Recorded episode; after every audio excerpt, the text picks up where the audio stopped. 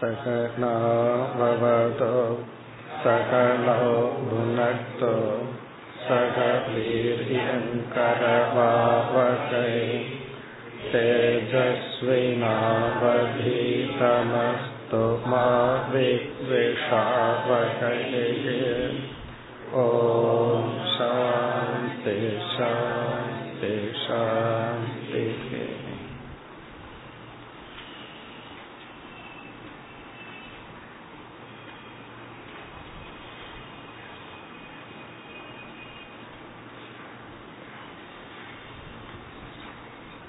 पदिनेलावद् श्लोकम् अत्रापि कर्मणां कर्तुः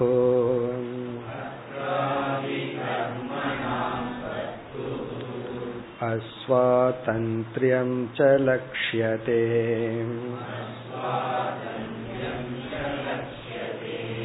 भोक्तुश्च सुखदुःखयोः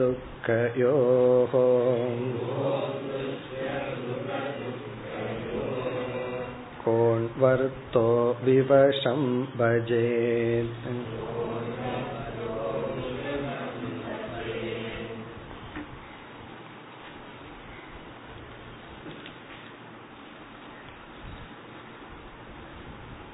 முதல் பதிமூன்று ஸ்லோகங்களில் ஞான யோகத்தின் சாராம்சத்தையும் ஞான யோகத்திற்கான தகுதியினுடைய சாராம்சத்தையும் பேசி முடித்தார்.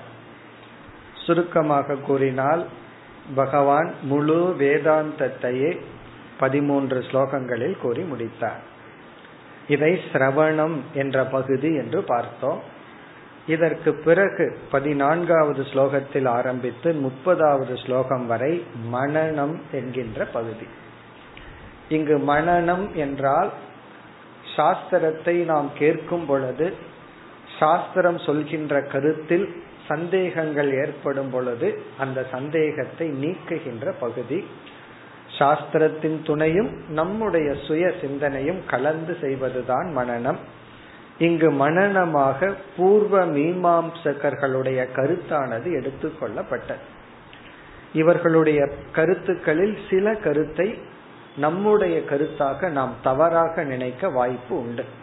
இவர்கள் சொல்கின்ற எல்லா கருத்தையும் நாம் வந்து தவறாக நினைக்காவிட்டாலும் சில கருத்தை நாம் சரியான கருத்து என்று நினைக்க வாய்ப்புண்டு. ஆகவே பகவான் அதை நீக்குகின்றார்.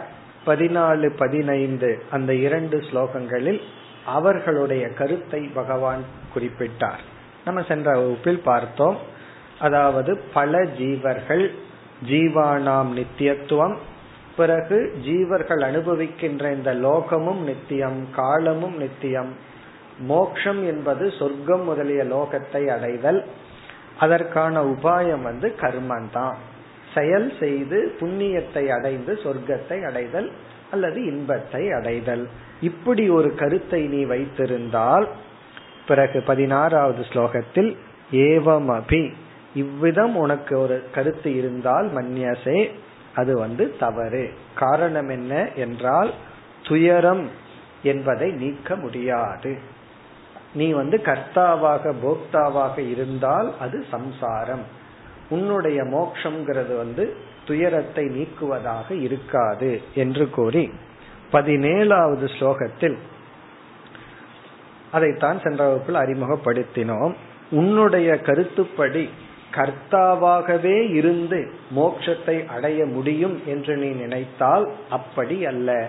கர்த்தா சுதந்திரமாக இருப்பதில்லை. அதாவது ஒரு கோணத்துல கர்த்தான்னு சொன்னாவே நமக்கு ஒரு சாய்ஸ் இருக்கிற மாதிரி தெரியுது. தேர்ந்தெடுத்து செயல்படுற வாய்ப்பு இருக்கிறது போல் தெரிகிறது. ஆனால் உண்மையில் கர்த்தா வந்து அடிமைப்பட்டவன் தான் என்ற கருத்தை குறிப்பிடுகின்றார். அத்ர அபி அத்திர அபி என்றால் உன்னுடைய இந்த கருத்து விஷயத்திலும் கர்மணாம் கர்த்துகு அஸ்வாதந்திரியம் ச லட்சியதே கர்மணாம் கர்த்துகு.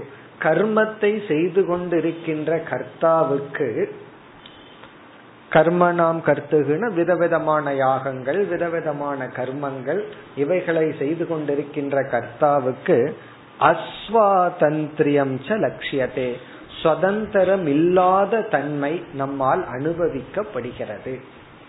லட்சியத்தைனா அது அதை நாம் பார்க்க முடிகிறது. அஸ்வாதந்திரியம்னா அடிமையாக இருத்தல்.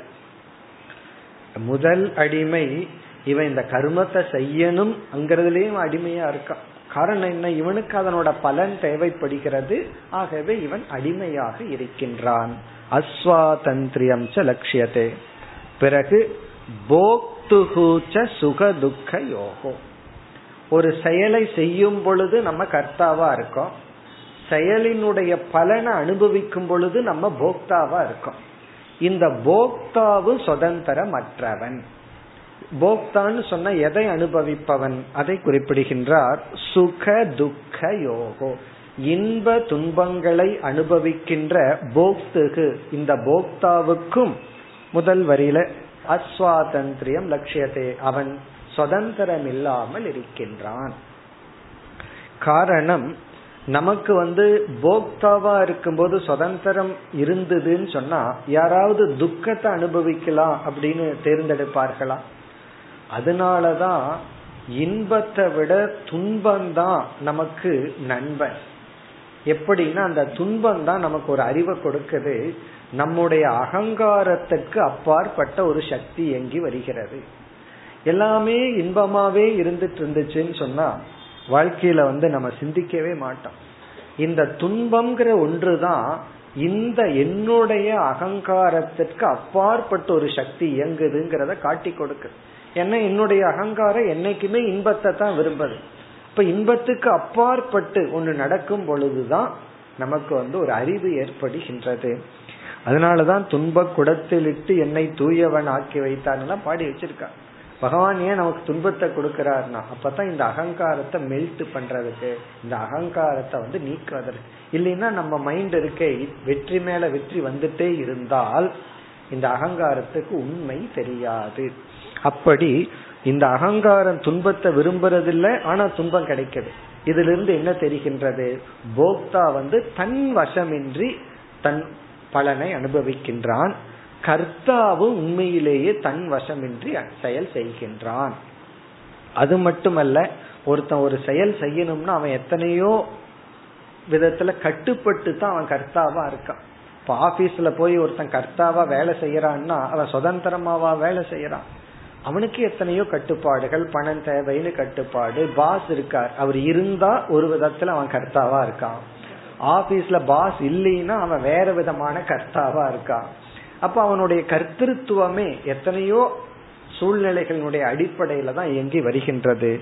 இப்ப கர்த்தாவாகவும் போக்தாவாகவும் இருப்பதை இங்கு பகவான் வந்து என்ன சொல்கின்றார்? அடிமைப்பட்டு இருப்பவன் என்று சொல்கின்றார்.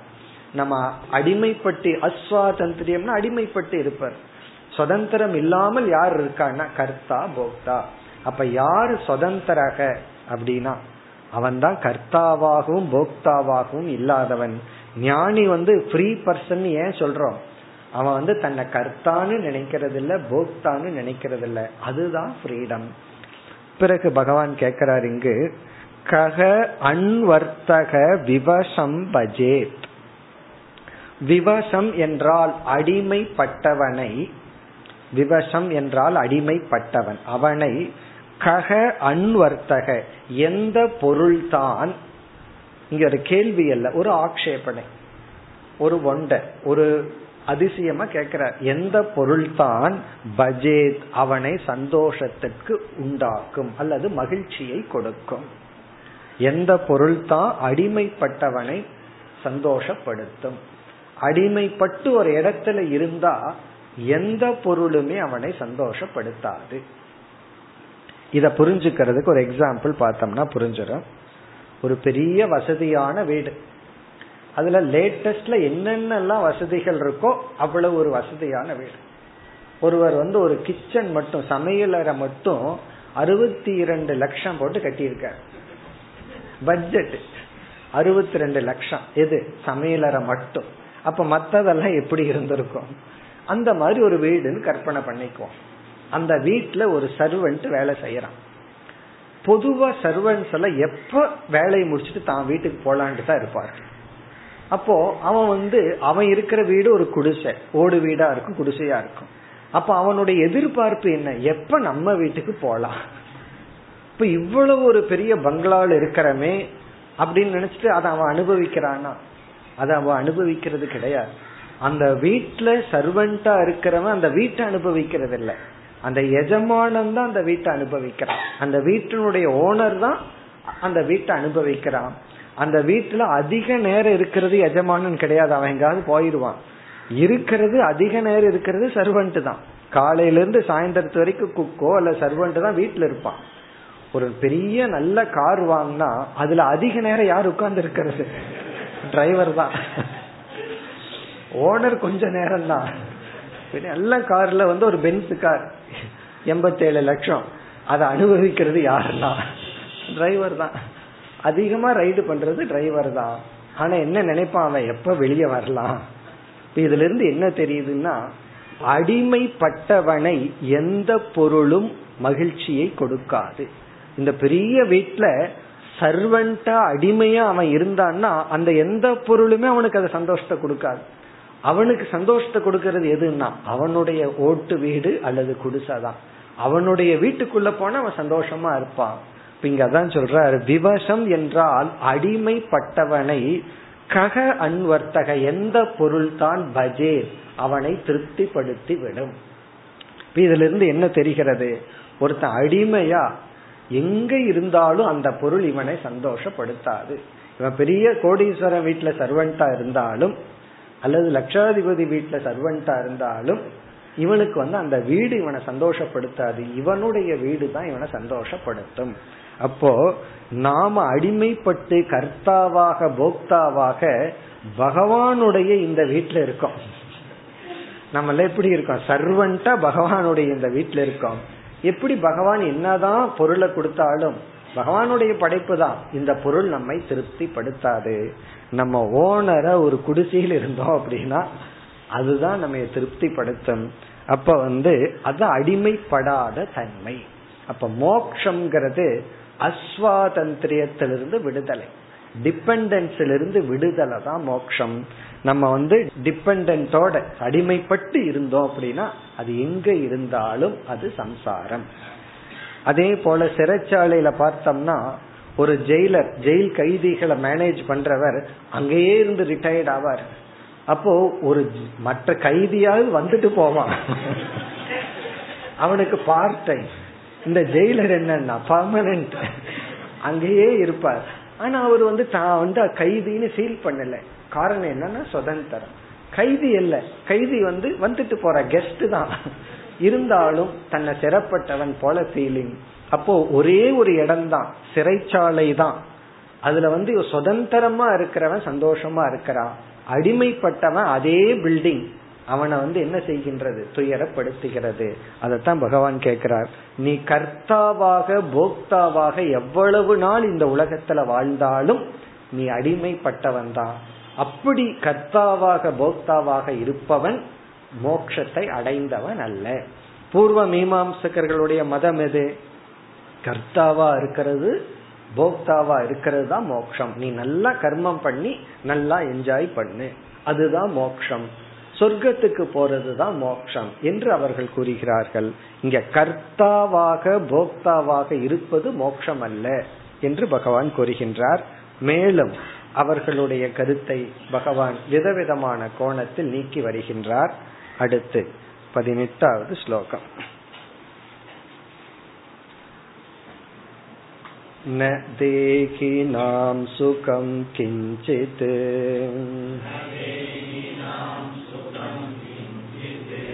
विद्यते विदुषामपि तथा च दुःखं मूढानाम् वृताहङ्करणं परम्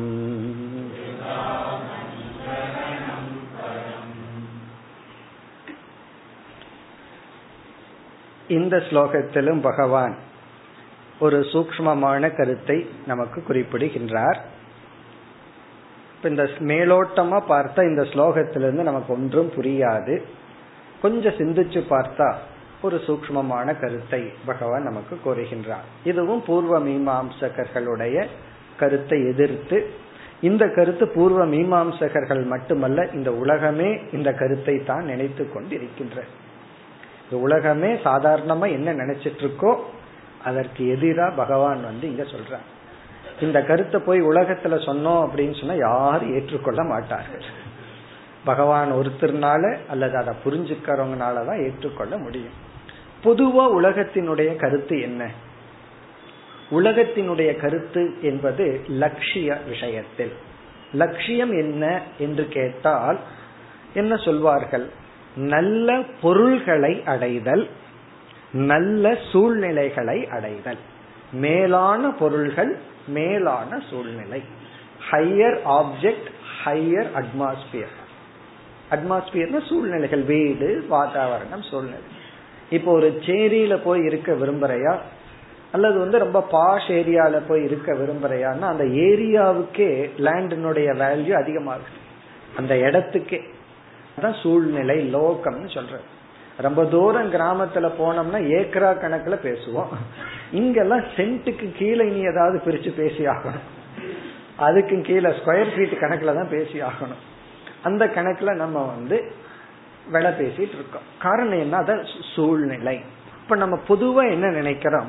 மேலான சூழ்நிலை மேலான பொருள்கள் விலை உயர்ந்த பொருள்கள் விலை உயர்ந்த சூழ்நிலையில இருக்கிறது தான் மோட்சம் அல்லது இருக்கிறது தான் லட்சியம். அதற்கு பிறகு படிப்பு விஷயத்துல சாதாரணமான படிப்பை விட கஷ்டமான படிப்பு அல்லது டாக்டர் படிப்போ அல்லது இன்ஜினியரிங்ல கம்ப்யூட்டர் இன்ஜினியரிங் அந்தந்த காலத்துல எந்த படிப்புக்கு வேல்யூ அதிகம்? அந்த படிப்பு. பிறகு வந்து புகழ். ஏதோ ஒரு ஃபீல்டுல புகழை அடையணும்.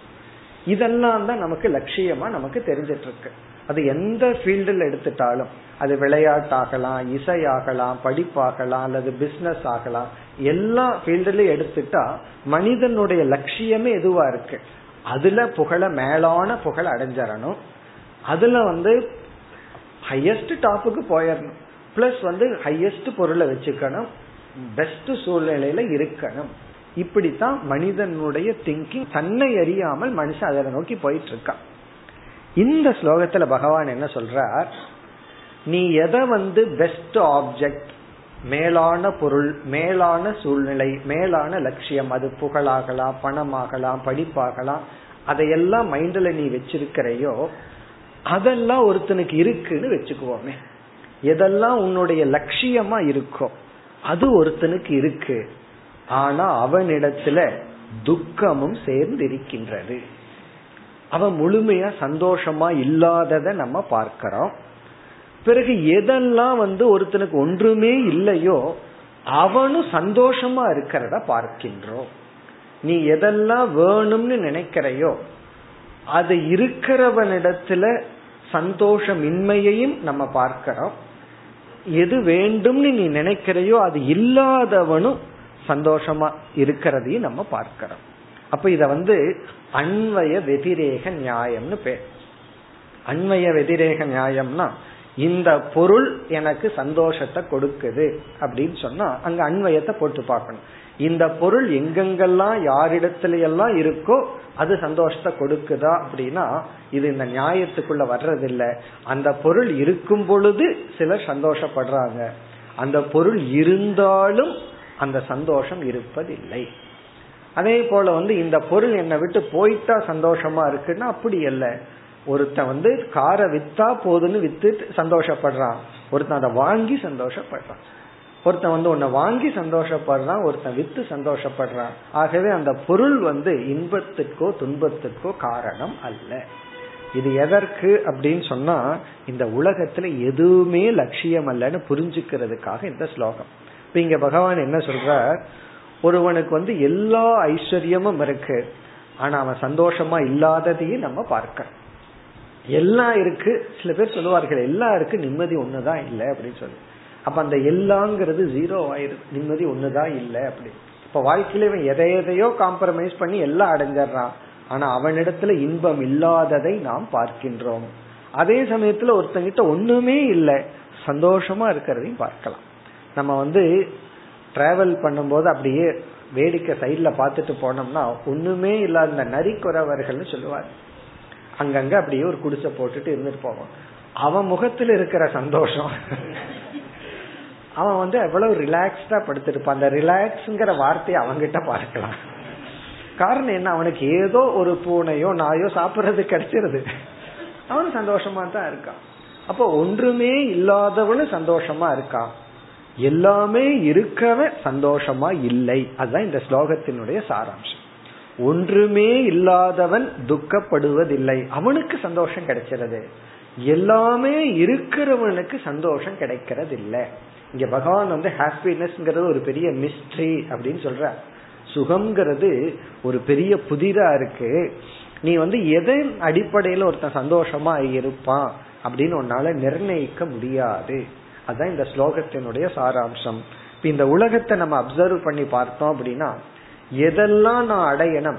நான் வந்து ஒரு பிலிம் இண்டஸ்ட்ரியிலயோ அல்லது பாடல்லையோ அல்லது படிப்புலையோ டாப் மோஸ்டுக்கு போகணும் நம்ம நினைச்சிட்டு இருக்கோம். சரி அந்த டாப் மோஸ்ட் போனவங்களுடைய மனசை தான் நம்ம பார்ப்போமே. பார்த்தோம் அப்படின்னா அவர்களுக்கும் நம்ம நினைக்கிறது போல அது போயிட்டா எல்லா இன்பமும் கிடைச்சிரும் நினைக்கிறோம். அப்படி இல்லை. அது மட்டுமல்ல அதெல்லாம் ஒரு குறிப்பிட்ட காலம்தான். அதுக்கப்புறம் வந்து எல்லாத்தையும் நம்ம இழந்தாகணுங்கிறது வேற விஷயம். அது இழந்ததற்கு பிறகு நம்ம பேசல இருக்கும் பொழுதே இங்க பகவான் பேசுற. நம்ம எது வந்து ஹையஸ்ட் பீக்குன்னு நினைக்கிறோமோ அங்க போனா அந்த காலத்திலேயே சந்தோஷமா இருக்கிறதை நம்ம பாக்கிறது இல்ல பிறகு ஒன்றுமே இல்லாம அறிவு இல்ல பணம் இல்ல ஒண்ணுமே இல்ல ஆனா சந்தோஷமா இருக்கு. சில சமயங்கள்ல அவங்க அதிக சந்தோஷமா இருக்கிறத நமக்கு தெரியும். அறிவு இருக்கிறது எக்ஸ்ட்ரா ரெஸ்பான்சிபிலிட்டி வீட்டுல வந்து ஒரு அண்ணனோ தம்பியோ யாரோ ஒருத்தர் ரொம்ப அறிவோட பொறுப்போட உழைப்போட இருக்காங்க. ஒருத்தனுக்கு ஒண்ணுமே அறிவு கிடையாது உழைப்பு கிடையாது. ஆனா அவன் சந்தோஷமா தான் வாழ்ந்துட்டு இருக்கான். கொஞ்சம் அதிக சந்தோஷமா இருக்கிற மாதிரி வேற தெரியுது. இதத்தான் பகவான் இங்க சொல்றார். இது எதற்கு சொல்கின்றார் என்றால் பூர்வ மீமாம்சகர்களுடைய கருத்துப்படி விஷயமும் லோகமும் தான் லட்சியம். லோக பிராப்தி விஷய பிராப்தி லட்சியம்னு சொல்றாங்க. லோக பிராப்தினா சொர்க்கம் முதலிய லோகத்தை அடைதல். விஷய பிராப்தினா அந்த லோகத்துல அதிகமான இன்பத்தை கொடுக்கிற பொருளை அடையிறது தான் லட்சியம். என்பது அவர்களுடைய கருத்து. அத பகவான் எப்படி நீக்குகின்றார் என்றால் ஒருத்தன் எவ்வளவு பெரிய லோகத்துல எவ்வளவு பெரிய விஷயத்தை அடைந்தாலும் அங்கும் அவனிடத்துல துக்கம் இருக்கிறத பார்க்கிறோம். பிறகு வெதிரேகமா சொல்றார். நீ சொல்ற லோகத்தை ஒருத்தன் அடையல விஷயத்த ஒருத்தன் அடையல அவனும் சந்தோஷமா இருக்கிறத நம்ம பார்க்கிறோம். இப்ப இங்க ரெண்டு கருத்து. ஒன்று வந்து நீ எதை லட்சியம்னு சொல்றையோ அந்த லட்சியத்தை அடைந்தவனிடத்துல சம்சாரம் இருக்கு. அந்த லட்சியத்தின் அடையாதவனிடத்துல சந்தோஷமும் இருக்கு. அத சொல்கின்றார். ஒன்றுமே தெரியாதவனும் சந்தோஷமா தான் இருக்கான். எல்லாம் தெரிஞ்சவனும் சந்தோஷமா இல்லை. ஒன்றுமே இல்லாதவன் துக்கம் அனுபவிக்கிறான்னு சொல்ல முடியாது. அவனுக்கு ஒரு சந்தோஷம் இருக்கு. எல்லாமே இருக்கிறவனும் சந்தோஷப்படுறான். பட் அவனிடத்துல துக்கம் இருக்கு. ஆகவே இந்த ஸ்லோகத்தினுடைய சாராம்சம் என்னன்னா விஷய லோக பிராப்தி லட்சியம் அல்ல. அது இன்பிட்வீன் வரலாம். நம்ம வாழ்க்கைக்கு தேவையா இருக்கலாம் ஏதோ கொஞ்சம் என்ஜாய் பண்ணலாம் அது வேற விஷயம் அது பகவான் கொடுத்திருந்தா ஓகே ஒரு பெரிய செல்வந்தர் வந்து சாதாரண ஒரு ஆயிரம் ரூபாய் வியாபாரத்தை ஆரம்பிச்சு ஒரு பெரிய கோடீஸ்வரர் ஆனார். அவர் இடத்துல நான் கேட்டேன் உங்களுடைய உழைப்பு தான் காரணமான்னு சொல்லி. அதுக்கு அழகா பதில் சொன்னார் என்னை விட என்னுடைய பார்ட்னர் ரொம்ப உழைச்சிருக்கார். பார்ட்னர்ஷிப்ல அவர் ஆரம்பிச்சார். இவர் பிரிஞ்சு வந்து ஒரு பெரிய கோடீஸ்வரன் ஆயிட்டார். இனி ஒரு பார்ட்னர்ஷிப் அதே கடையில தான் இருக்கார். ஆனா வந்து அவருக்கு அது கிடைக்கல. உண்மையிலேயே என்னை விட அறிவு அதிகம் உழைப்பு அதிகம். ஆனா நான் மட்டும் முன்னேறினேன். அதுக்கு காரணம் என்னன்னா ஈஸ்வரனுடைய அனுகிரகம். என்னுடைய உழைப்பு மட்டுமல்ல. என்ன உழைப்பு மட்டும் காரணம்னா என்னை விட அஞ்சு மடங்கு அதிகமா அவன் உழைச்சிருக்கானே. அவனுக்கே இந்த பணத்தை பகவான் கொடுக்கல. அப்படின்னா இது வந்து என்னுடைய உழைப்புக்கு மேல வேற ஏதோ காரணம்னு சொன்னார். இப்ப இங்க என்ன நம்ம புரிந்து கொள்ள வேண்டியது? லட்சியம் வந்து லோக பிராப்தியோ வஸ்து பிராப்தியோ அல்ல. அது வரலாம் போலாம். இப்ப இவர் இந்த முன்னேறியவரும் சம்சாரியா இருக்கலாம் முன்னேறாதவனும் சம்சாரியா இருக்கலாம் முன்னேறியவரும் முக்தனா இருக்கலாம் முன்னேறாதவனும் முக்தலா இருக்கலாம். இங்க முன்னேற்றம்ங்கிறது ஆப்ஜெக்ட் விஷயத்துல சொல்றோம். பொருள் விஷயத்துல சொல்றோம். நம்மளுடைய சக்சஸ வந்து எவ்வளவு வெளிப்பொருள்களை சேர்த்தி இருக்கிறோம் எவ்வளவு பெரிய சூழ்நிலையில போயிருக்கிறோங்கிற அடிப்படையில் அல்ல. இப்ப லோகம் வஸ்துன் அடிப்படையில் நம்முடைய சம்சாரமும் மோட்சமும் இல்லை. அதான் ஸ்லோகத்தினுடைய சாராம்சம். இத நம்ம புரிஞ்சிட்டோம் அப்படின்னா நம்ம லட்சியமே மாறி பொருள்கள் வரலாம் நல்ல சூழ்நிலைகள் வரலாம் போலாம். அது பொருட்டல்ல. அது என்னுடைய சக்சஸ என்னுடைய வெற்றியை நிர்ணயிக்காது. என்னுடைய வெற்றியை நிர்ணயிப்பது மனம்தான். எப்படிப்பட்ட மனதை நான் அடைஞ்சிருக்கிறேன்? எப்படிப்பட்ட குணத்தை நான் அடைஞ்சிருக்கேன்? இந்த உலகத்தை நான் எப்படிப்பட்ட ஃபேஸ் பண்ற அறிவை நான் அடைஞ்சிருக்கேன் பக்குவத்தை அடைஞ்சிருக்கிறேன்? அதுதான் மோக்ஷம். பிறகு வந்து வெளி சூழ்நிலை மோட்சம் அல்ல. பல பேரு இத புரிஞ்சுக்காது தானே அவன் அப்படி பண்றான். குடும்பத்துல ப்ராப்ளம் வர்றதுக்கே காரணம் என்ன? உங்க அண்ணன் அதிகமா சம்பாதிக்கிறான். உங்க தம்பி அதிகமா சம்பாதிக்கிறான். நீங்க என்ன அப்படியே இருக்கீங்க? எல்லாம் நீங்க சொல்லி கொடுத்தது வேணா அவன் முன்னேறிட்டான் நீங்க முன்னேறாம இருக்கீங்க. உலகம் அதை தான் பார்த்துட்டு இருக்கு முன்னேறதுன்னு என்ன? கொஞ்சம் அதிகமா பணத்தை சம்பாதிக்கிறது. பின்னேறதுன்னு என்ன? இருக்கிற இடத்துல இருக்கிறது அல்லது சம்பாதிக்காம இருக்கிறது. ஆனா இங்க பகவான் அதை அப்படியே திருப்பி சொல்ற இந்த உலகத்தினுடைய ஸ்கேல் வேறு. சாஸ்திரத்தினுடைய அடிக்கோள் வேறு. அதை இங்க பகவான் சொல்லி காட்டுகின்றார். ஸ்லோகத்திற்குள் சென்றால் ந தேகினாம் சுகம் கிஞ்சித் வித்யதே விதுஷாம் அபி விதுஷாம் தேகினாம். இங்க விதுஷாம் தேகினாம் என்றால் கர்மங்களை எல்லாம் செய்து அறிவு பூர்வமாக வாழ்ந்து உலக விஷயத்தில் அடைய வேண்டியதை அடைந்தவன். லௌகிக விஷயத்தில் அடைய வேண்டியதை அடைந்தவன். ஏன்னா அறிவு இருந்தா தான் பணம் சம்பாதிக்க முடியும் உழைக்க முடியும் சரியா உழைச்சு சம்பாதிக்க முடியும். இப்போ விதுஷாம் தேகினாம் என்றால் உலக விஷயத்தில் அடைய வேண்டிய பொருள்கள் நல்ல சூழ்நிலைகள் வீடு வாசல் எல்லாம் சொல்றமே. இவைகளையெல்லாம் அடைந்தவனுக்கு சுகம் கிஞ்சித்து ந வித்தியதே. சுகம் இருப்பதாக நமக்கு தெரிவதில்லை. அது மேலோட்டமா ஏதோ சுகம் இருக்கிற மாதிரி இருக்கு. ஆனா அவனும் சந்தோஷமா இருக்கிற மாதிரி நாம் பார்ப்பதில்லை. விதுஷாம் அபி அவனுக்கும் முழுமையான சந்தோஷம் இருப்பதை நாம் காணவில்லை. இனி இரண்டாவது வரியில ததாச்ச துக்கம் மூடானாம். மூடானாம்னா ஒரு உழைப்பும் இல்ல ஒரு அறிவும் இல்ல ஒரு வசதியும் இல்ல. அவனுக்கு துக்கம் இருக்கிறதையும் நம்ம பார்க்கல. அவன் எப்பொழுதுமே துக்கத்தோட தான் இருக்கணும். அப்படி இல்லை. அப்படின்னா அவனும் சந்தோஷமா இருக்கான். இப்ப மூடானாம் துக்கம் ந வித்தியதே. மூடர்களுக்கு துக்கம் இல்லை. இத நம்ம அப்படியே படிச்சா என்ன ஆயிரும்? அப்ப நம்ம துக்கம் வரக்கூடாதுன்னா மூடனா இருக்கணும். அப்படின்னு பொருள் ஆயிரும். அப்படி இல்லை. மூடர்களுக்கு எப்பொழுதுமே துக்கம் இருக்கிறதுங்கிறது இல்லை. அறிவாளிகளுக்கு எப்பொழுதுமே இன்பம் இருக்கணுங்கிறது இல்லை.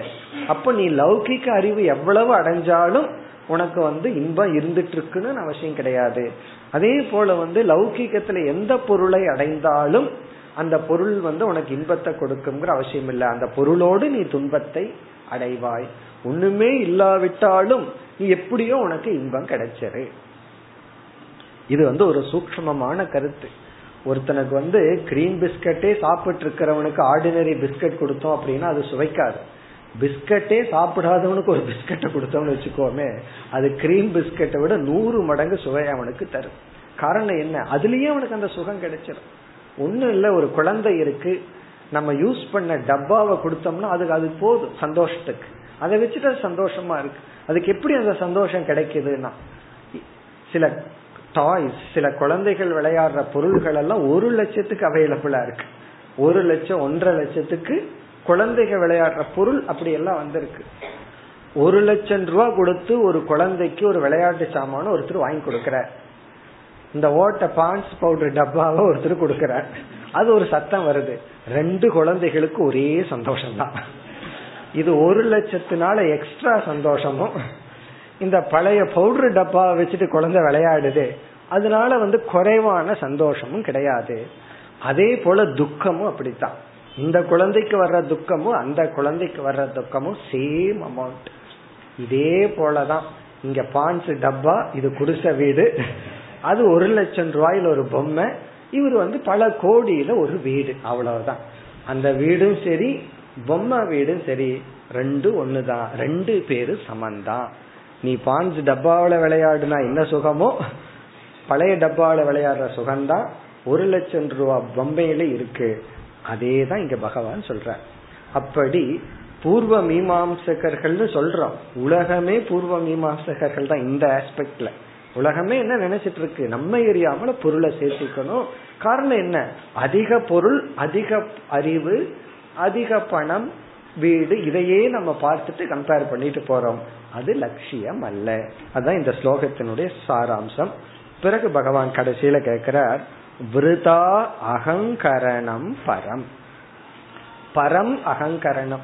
நீ வந்து இப்படி ஒரு கொள்கையில் அகங்காரத்துடன் இருப்பது பயனற்றது.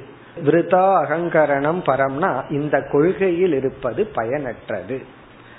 அகங்கரணம்னா இந்த கொள்கையை உடையவனாக இருப்பது. பரம் அகங்கரணம் அப்படின்னா மேலான இந்த அகங்காரமானது விருதா பயனற்றது. என்ன கொள்கை? பொருளையும் சூழ்நிலையையும் அடைவதுதான் லட்சியம் என்ற கொள்கையில் இருப்பது பயனற்றது. இது யூஸ்லெஸ் பிலாசபின்னு சொல்ற. உன்னுடைய அந்த ஈகோ அதாவது நம்முடைய பிலாசபியே நம்ம என்ன கொள்கையோட இருக்கிறோம்ங்கிறதே நம்முடைய அகங்காரத்தின் அடிப்படையில தான். ஒருவர் வந்து ஒரு கொள்கைய படிச்சுட்டார் புஸ்தகத்துல படிச்சுட்டார். ஏதோ ஒரு பிலாசபிய படிச்சுட்டார். படிச்சுட்டு இவர் ஏன் விட மாட்டேங்கிறாருன்னா அந்த அகங்காரம் விட மாட்டேங்குது ஏன்னா நான் படிச்சுட்டேன் நான் தெரிஞ்சுட்டேன் நான் இப்படி புரிஞ்சிருக்கிறேன். நான் இப்படி புரிஞ்சிட்டத இனியொருத்தர் யாரு வந்து சொல்லி தப்புன்னு சொல்றது? ஆகவே அந்த பிலாசபிக்குமே நம்ம ஈகோ தான் காரணம்.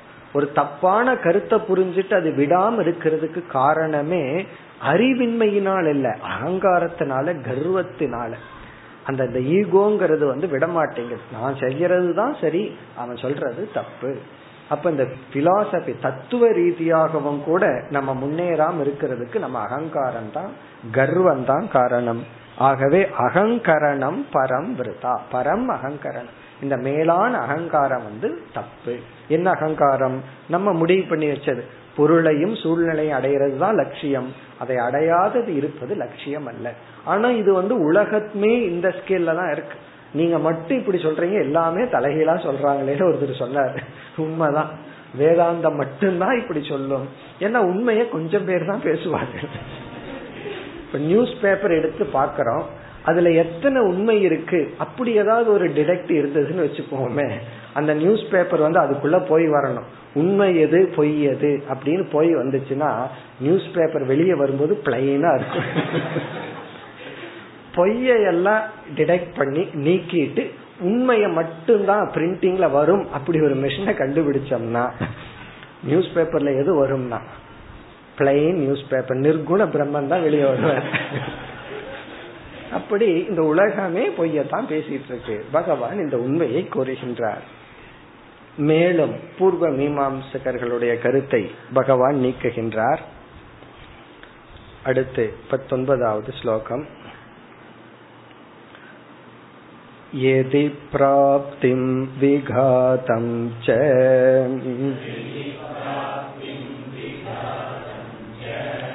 जानन्ति सुखदुःखयोः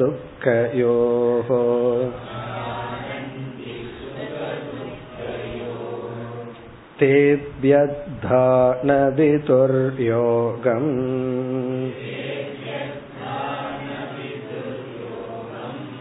मृत्युर्न प्रभवेत्यथा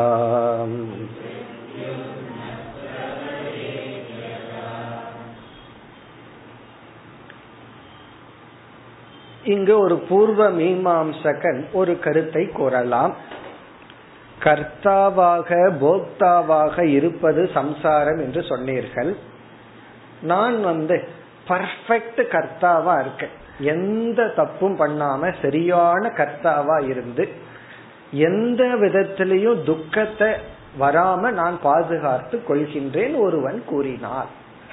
நீங்கள் கூறினீர்கள் எவ்வளவுதான் வீடு வாசல் இதையெல்லாம் அடைஞ்சாலும் நம்ம வந்து துக்கப்படலாம் அப்படின்னு சொன்னீர்கள். நான் அப்படி துக்கப்படாம நான் வந்து பாதுகாத்து கொள்கின்றேன் என்று வைத்து கொண்டால் அதாவது வந்து எந்த விதத்திலையும் துயரம் வராம இந்த உலகத்திலிருந்து துயரம் வராம என்ன நான் பாதுகாத்துக்கிறேன். அதே சமயம் அதாவது எல்லா விதத்திலையும் இன்பம் வர்ற மாதிரியும் எந்த விதத்திலையும் துன்பம் வராம துன்பத்தை நீக்கும் உபாயத்தையும் இன்பத்தை அடையும் உபாயத்தையும் இந்த உலகத்துல நான் ஹண்ட்ரட் பர்சன்ட் கற்றுக்கொள்கின்றேன் என்று வைத்து கொண்டால் அது இம்பாசிபிள் அது முடியாது. எல்லா துன்பத்தையும் நான் தவிர்த்தறேன் எல்லா இன்பத்தையும் அடையிற மாதிரி நான் ஒரு உபாயத்தை கண்டுபிடித்தார் இவர் வந்து எல்லா துன்பத்தையும் தவிர்க்கிறன்னா ஒரு நோயும் வரக்கூடாது. சளியும் கூட பிடிக்கக்கூடாது. ஒரு நோயும் வரக்கூடாது. அப்படி நான் என்ன பாதுகாத்துக்கிறேன்னு சொல்றேன். இதுக்கு பேரு அபியுபேத்தியவாதம் அப்படின்னு பேர். அபியுபேத்தியவாதம் அப்படின்னு சொன்னா அது நடக்காது. நடந்தாலும் அப்படின்னு அர்த்தம். அது நடக்காது. நடக்காத ஒன்ன நடந்தாலும் என்று வைத்து கொண்டாலும் நீ சொல்றது தப்பு. இப்ப நடக்காதது என்னன்னா ஒருத்தன் வந்து ஹண்ட்ரட் பர்சன்ட் துயரத்தை இந்த உலகத்துல வாழ்ற வரைக்கும் தவிர்க்க முடியாது. ஏன்னா உடலுக்கு நோய் வரும் கஷ்டங்கள் வரும். அது தவிர்க்க முடியாது. அதே சமயத்துல உலகத்தில் இருக்கிற எல்லா இன்பத்தையும் அடையவும் முடியாது. வாழ்க்கையில காம்ப்ரமைஸ் பண்ணி தான் வாழ்ந்தாகணும். அது ரிலேஷன்ஷிப் ஆகட்டும் பொருள்கள் ஆகட்டும் உடல் ஆரோக்கியமாகட்டும் எல்லாத்துலயும் ஓகே இருக்கிறது போதுன்னு வச்சுதான் வாழ்ந்தாகணும். ஆனா ஒருத்தன் சொல்றான் அப்படி இல்லை. நான் எல்லாமே பெஸ்ட் ஹண்ட்ரட் பர்சன்ட் இன்பத்தை அடைஞ்சிருவேன். ஹண்ட்ரட் பர்சன்ட் துன்பத்தை என்னால தவிர்க்க முடியும். அப்படி கர்த்தாவாக போக்தாவாக இருந்தால் அது எப்படி சம்சாரம்னு கேக்குறான். இவர் என்ன சொல்லிட்டார் பகவான்? கர்த்தாவா போக்தாவா இருக்கிறதா சம்சாரம் ஏன்னா ரெண்டுலயும் சுவாதந்திரியம் இல்லைன்னு சொல்லிட்டார். இவன் அதுக்கு கொஸ்டின் பண்றான் ஏன் சுவாதந்திரியம் இல்லை? நான் வந்து முயற்சி செய்து பர்ஃபெக்ட் கர்த்தா பர்ஃபெக்ட் போக்தாவா ஏன் இருக்க முடியாது? அப்படின்னா என்ன அர்த்தம்? நான் எப்படி போக்தாவா இருப்பேன்? எல்லா இன்பத்தையும் அடைஞ்சிருவேன். எல்லா துன்பத்தையும் தவிர்த்து விடுவேன். இப்படி ஏன் இருக்க முடியாது. அப்படின்னு ஒருவன் கேட்டால் ஃபர்ஸ்ட் பாயிண்ட் அப்படி இருக்க முடியாதுதான். இந்த உலகத்துல அப்படி நம்மளால வாழ முடியாது. ஒரு மணி நேரம் வாழ்ந்துட முடியுமான்னு கேட்டாவே முடியாதுதான். அப்படி வாழ்ந்துட முடியும்னா ஒரு மணி நேரம் கண்ணை மூடி தியானம் பண்ணுன்னு சொல்லி பார்க்கணும் அவருக்கு. அப்ப தெரியும் சம்சாரம்னா என்ன? அப்படின்னு சொல்லி. அப்படி நம்மால வாழ முடியாது. அதாவது முழு நேரம் எல்லா விதத்திலையும் துன்பத்தை தவிர்த்து எல்லா விதத்தையும் இன்பத்தை அடைய முடியாது. ஒரு கால் உன்னால் அப்படி அடைய முடிந்தாலும் இங்க பகவான் கேட்கிறார் மிருத்யு என்ற துக்கத்தை நீ எப்படி தவிர்ப்பாய்? நீ மரணத்தை நீக்கிற உபாயத்தை எப்படி நீ தவிர்ப்பாய்? அதுதான் பகவானுடைய கேள்வி. ஆரம்பிக்கின்றார் ஏதி எதினா ஒரு கால். இதுதான் அபியுபேத்தியவாதம். அபியுபேத்தியக என்றால் இல்லாததை இருப்பதாக எடுத்து கொள்வது. இந்த நம்ம வந்து லோக்கல் லாங்குவேஜ்ல சும்மா சொல்றேன்னு சொல்லுவோம் அல்ல அதுதான் சும்மா சொல்றேன் சும்மா பேச்சுக்கு சொல்றேன் அதுதான் அபியுபேத்திய வாதத்துக்கு புரிஞ்சுக்கிற தமிழ் லாங்குவேஜ் பேச்சுக்கு சொல்றேன். சில பேர் பேசுறதே பேச்சுக்காக வாழ்க்கையில் அவங்க என்ன பேசினாலும் அது பேச்சுக்காத்தான் இருக்கும் அப்படின்னு என்ன அதுல எதுவுமே உண்மை இருக்காது. அப்படி பகவான் நான் ஒரு பேச்சுக்கு சொல்றேன் சும்மா சொல்றேன். ஏதி அபியுபேத்திய அதாவது ஒரு கால் அபியுபேத்திய பிராப்திம் விகாதம் ஜானந்தி சுக துக்க யோகோ சுக துக்க யோகோ இன்ப துன்பங்களினுடைய இந்த சுகம்ங்கிற இடத்துல பிராப்திங்கிற வார்த்தையை சேர்த்திக்கணும். சுக பிராப்தி சுகத்தை எப்படியெல்லாம் அடைய முடியுமோ அந்த உபாயத்தை நீ கண்டுபிடிச்சிட்ட. விகாதம்னா நீக்குதல். துக்க விகாதம். இப்ப சுக துக்க யோகோ பிராப்திம் விகாதம் ஜானந்தி. சுக துக்கத்தினுடைய அடைதலையும் நீக்குதலையும் நீ அறிந்தால் முழுமையாக அறிந்தால். இத நம்ம மாத்தி போட்டக்கூடாது துக்க விகாதம் துக்க பிராப்தின்னு போட்டக்கூடாது அது யாரும் செய்ய மாட்டார்கள். அப்ப பிராப்தினா அடைதல். இங்க சுகம்ங்கிற வார்த்தை எடுத்து பிராப்தியில சேர்த்திக்கணும். சுக பிராப்தி உபாயம் ஜானந்தி. சுகத்தை அடைகின்ற உபாயத்தை நீ முழுமையா தெரிஞ்சுக்கிற. துக்க விகாதம் துக்கத்தை தவிர்க்கின்ற நீக்குகின்ற உபாயத்தையும் நீ முழுமையாக தெரிந்து கொண்டால். ஆனா அப்படி முடியுமா? கண்டிப்பா முடியாது. துக்கத்தை நம்ம தவிர்க்கணும்னு முடிவு பண்ணாலும் அது வந்து நிற்கும். சில கெஸ்ட தவிர்க்கணும்னு முடிவு பண்ணுவோம். அவங்க தான் வந்து நிற்பார்கள். சில கெஸ்ட் வந்து வேணும்னு நினைப்பா வரவே மாட்டார்கள். அவங்க வராததுனாலதான் வேணும்னு நினைக்கிறோம். அவங்க வர ஆரம்பிச்சுட்டு அவங்க அந்த லிஸ்ட்ல போயிருவாங்க அது தெரிஞ்சுதான் வராம இருக்காங்க. அது வேற விஷயம். ஆனால் நம்ம எதை வேண்டான்னு நினைக்கிறோமோ அதுதான் வரும். சம்டைம் ரொம்ப வேண்டாம்னு நினைச்சா முன்னாடி வந்து நிற்கும். அலட்சியமா இருந்தா எல்லாம் வந்து நிற்கும். பணத்துக்கு லட்சணமே இதுதான். பணம் எப்படிப்பட்டதுன்னா அது நீ ஓடுற வரைக்கும் ஓடிட்டு இருக்குமா நீ நின்னா அதுவும் நிக்குமா? திரும்பி போனா உன் பின்னாடி ஓடியாருமா? இதுதான் பணம். அது ஓடுனா ஓடும் நின்னா நிக்கும் சில பேர் சொன்னா திரும்பி ஓடிட்டு திடீர்னு ஓடி போய் பிடிச்சுக்கிறேன். இப்படி சில பேர் செய்து கொள்கிறார்கள். ஓடி போறது கொஞ்ச நேரம் பின்னாடி வந்தோம்னா ஓடி போய் பிடிச்சுக்கிறது. அதை விட வேகமா ஓடி போய் பிடிச்சுக்கிறது. அதைத்தான் செய்கிறார்கள் பலர். அப்படி வந்து ஒருத்தன் சொல்றான் நான் எப்படியோ ஒரு ட்ரிக் வச்சு துக்கத்தை தவிர்த்து இன்பத்தை பிடிச்சுக்கிறேன்னா பகவான் சொல்றார் தேபி அத்தான விதுர் யோகம் தேபி அவர்களும் தேபின அவர்களும் எவர்கள்? நம்ம கற்பனை செய்த ஒரு மனிதன். இந்த உலகத்துல ஏதாவது உபாயத்தை கண்டுபிடிச்சிட்டு எந்த விதத்திலையும் துக்கம் அண்டாம பாத்துக்கிறாங்க அதே சமயத்துல எல்லா சுகத்தையும் அடையிறதுக்கு அவர்களால முடிகிறது என்றாலும் அத்தா கண்டிப்பாக ந விதுர் யோகம். அவர்களுக்கு இங்க யோகம்ங்கிற சொல்லுக்கு உபாயம் என்று பொருள். யோகம் ந விதுகு. அவர்கள் உபாயத்தை ந அறிய மாட்டார்கள். எந்த உபாயம்? யதா மிருத்யுகு ந பிரபவே மரணம் தன்னிடத்தில் அணுகும் பொழுது அதை நீக்கும் உபாயத்தை அறிய மாட்டார்கள். ந பிரபவேத். அதாவது மரணம் தன்னை அணுகாத விதத்தில் இருக்கும் உபாயத்தை அறிய மாட்டார்கள். யோகம்ன விதுகுனா உபாயத்தை அறிய மாட்டார்கள். என்ன உபாயம்? யதா எப்படி மரணம் ந பிரபவேத். மரணம் தன்னை நோக்கி வருகின்ற விஷயத்தில் அதை நீக்கும் உபாயத்தை அறிய மாட்டார்கள். அப்படின்னு இங்க பகவான் என்ன சொல்ற நீ வாழ்க்கையில எதை அடைந்தாலும் மரணம் என்ற ஒன்று உன்னை அதிலிருந்து பிரித்து விடும். அது எந்த பொருள்களாகட்டும் எந்த சூழ்நிலைகளாகட்டும் அது உன்னை பிரித்து விடும். ஒரு ஸ்ட்ரீட்ல வந்து ரொம்ப வசதியானவர்கள் இருந்து இறந்ததுக்கு அப்புறம் அந்த ஸ்ட்ரீட்ல இருக்கிற நாய்கள் எல்லாம் அவங்க தான் சொல்லி ஒரு ஒரு இடத்துல ஒரு ஸ்லோகத்துல ஒருத்தர் சொல்ற ஒரு பெரிய செல்வந்தர்களுடைய மாளிகையா. அந்த மாளிகையில ரொம்ப நாய்கள் ஓடிட்டு வந்துட்டு இருந்துச்சான் அது ஒரு வைராகி சொல்றாரு இந்த நாய்கள்லாம் ஒரு காலத்துல இந்த வீட்டு எஜமானனா இருந்தது. அப்படின்னு. ஏன்னா அந்த வீட்டு எஜமானனா இருந்து அந்த வீட்லயே பற்றோட இறந்ததுனால அடுத்த பிறவில அதையாவது பார்த்துட்டு இருக்கலான்ட்டு அந்த ஸ்ட்ரீட்ல இருக்குன்னு சொல்லுவார் என்னுடைய அர்த்தம் என்னன்னா மரணம் என்பது உன்னிடம் இருந்து அனைத்து பொருள்களையும் பிரித்து விடும். ஆகவே அந்த மரணத்தை அணுகாமல் இருக்கின்ற உபாயத்தை நீ கர்த்தாவாக போக்தாவாக இருந்து அடைய முடியாது. நீ இதே கருத்தை தான் மீண்டும் பகவான் கூறுகின்றார். இப்படி அடிமைப்பட்டவனை யாராலும் திருப்திப்படுத்த முடியாது. நீ அடிமையா இருக்கிற வரைக்கும் வாழ்க்கையில நீ எதை அடைஞ்சாலும் அது பிளஸ் அடிமைதான் சம்சாரி தான் முக்தன் அல்ல அதை அடுத்த ஸ்லோகத்தில் மீண்டும் குறிப்பிடுகின்றார்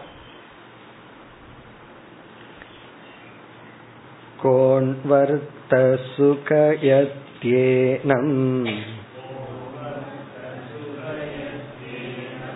कामो वा मृत्युरन्तिके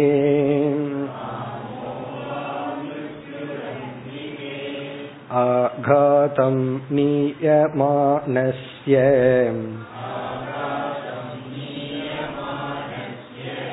वद्यस्येव न तुष्टिदः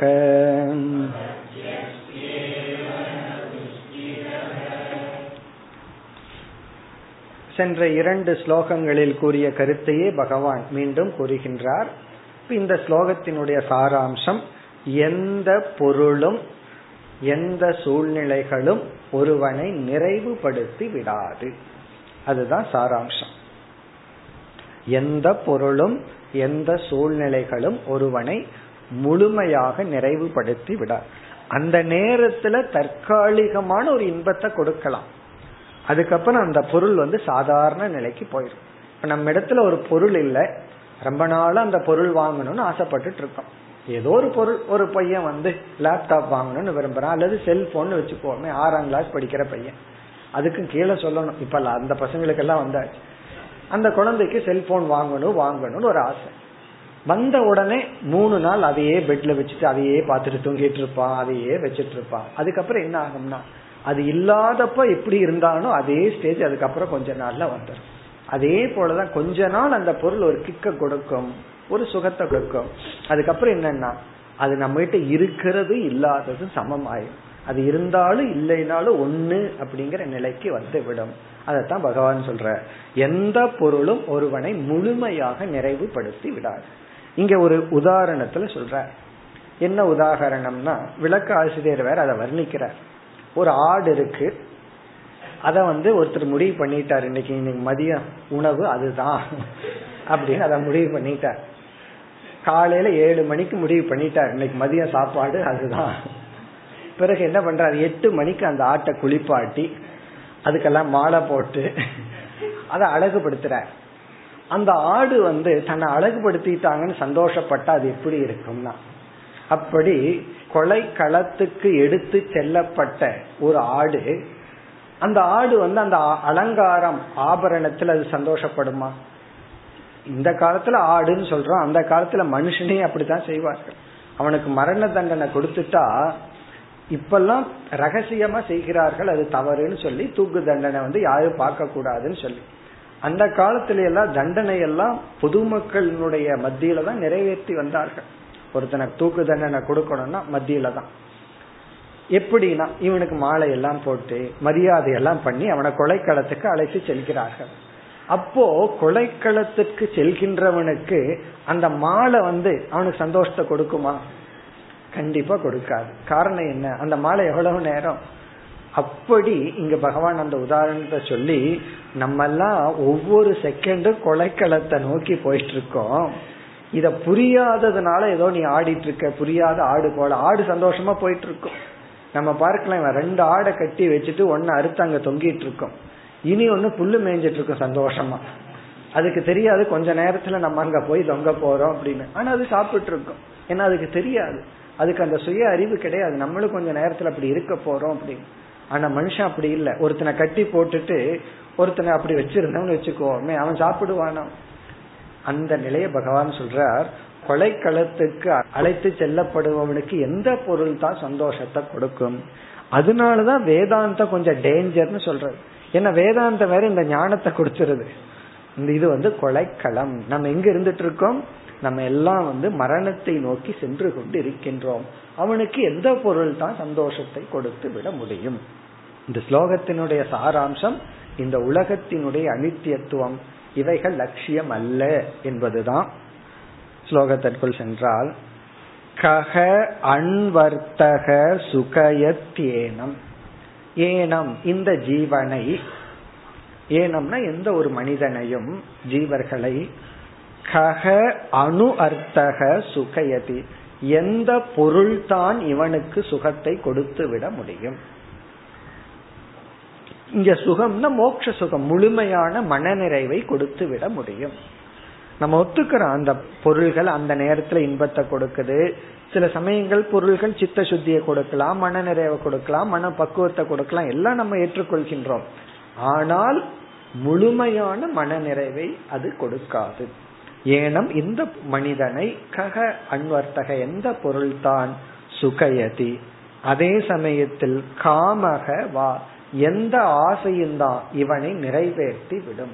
எந்த ஆசையை இவன் பூர்த்தி செஞ்சதுனால இவன் சந்தோஷத்தை அடையிறான் அல்லது எந்த பொருளை அடையிறதுனால இவன் வந்து சந்தோஷப்படுகின்றான். இங்க ஆசையை அடையிறதுங்கிறது ஒண்ணு பொருளை அடையிறதுங்கிறது ஒண்ணு. ஏன்னா ஆசைங்கிறது பொதுவானது. அது ஒரு பொருளா இருக்கலாம். சில பேர் வந்து இவர் பொருளை அடையிறத விட இனி ஒருவர் பொருளை லூஸ் பண்றதுல தான் சந்தோஷம்.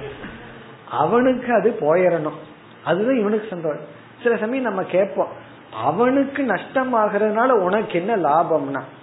அவன் கஷ்டப்படுறதுன்னா உனக்கு என்ன லாபம்னு அது இவனுக்கே தெரியாது. அவன் கஷ்டப்படணும் அவ்வளவு எனக்கு அதுதான் லாபம். அவனோட நஷ்டம் தான் எனக்கு லாபம். அவன் கஷ்டப்படுறது தான் எனக்கு லாபம். அதுதான் காமக. காமகன்னா உன் மனசுல எத்தனையோ ஆசைகள் இருக்கலாம். அவைகளெல்லாம் நிறைவேறினால்தான் உனக்கு என்ன பெரிய இன்பம் வந்துருது. நிறைவேறாத வரைக்கும் அது நிறைவேறினா தானே இவனுக்கு தோணும். நிறைவேறினதுக்கு பிறகு உனக்கு என்னதான் பெரிய இன்பம் உனக்கு கிடைத்து விடும் அப்போ மனதுல எவ்வளவு ஆசைகள் இருந்தாலும் அந்த ஆசைகள் நிறைவேறினா தான் நீ என்ன பெரிய லட்சியத்தை அடைஞ்சிட போற. அதனாலதான் மோக்ஷங்கிறது மனசுல இருக்கிற ஆசைகளை எல்லாம் நிறைவேறினதுக்கு அப்புறம் வர்றதல்ல.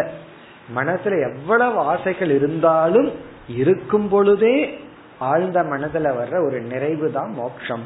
அதற்கு பிறகு வந்து மனசுல சில ஆசைகள் பூர்த்தி ஆகலாம் பூர்த்தி ஆகாம போகலாம்.